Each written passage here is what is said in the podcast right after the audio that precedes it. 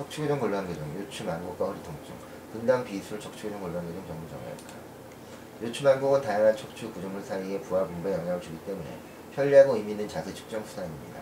요추 만곡은 인접한 요추체의 상대적 위치를 결정하고 디스크에 작용하는 스트레스 분포에 영향을 미칩니다. 또한 요추 만곡은 디스크와 신경부 사이에서 압박 부하의 분포에 영향을 미칩니다.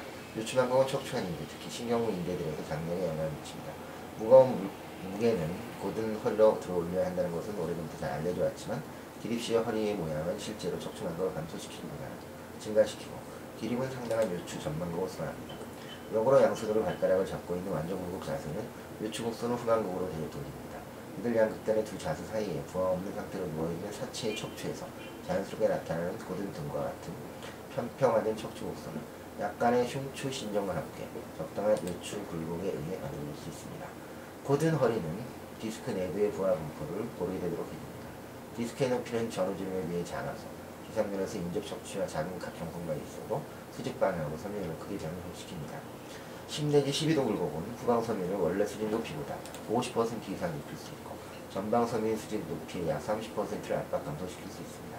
전반 양수는 후방 섬유인데 수직 압박과 집중을 처리할 수 있는데 특히 지속된 크리프 부하 이후에 또는 인접 척추 외상 이후에는 압박 부하의 집중이 더 잘 유발됩니다.